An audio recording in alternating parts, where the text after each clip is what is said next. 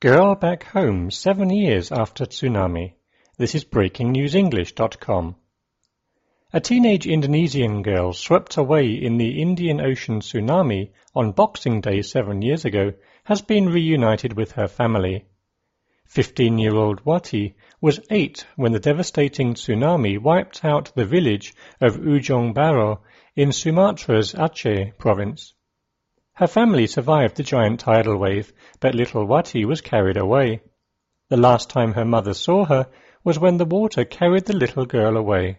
She was desperately clinging to her three children in an attempt to keep them all together, but her efforts were in vain as she lost her grip on Wati.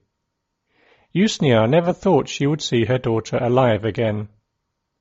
Wati's family made several attempts to find her, but no one reported seeing her alive. A miracle happened last Wednesday when her grandfather, Ibrahim, who lived in another town, got a visit from an acquaintance who was with a teenage girl. Wati had visited the old man in his coffee shop. She told him she was trying to get back to her village, but did not know the way.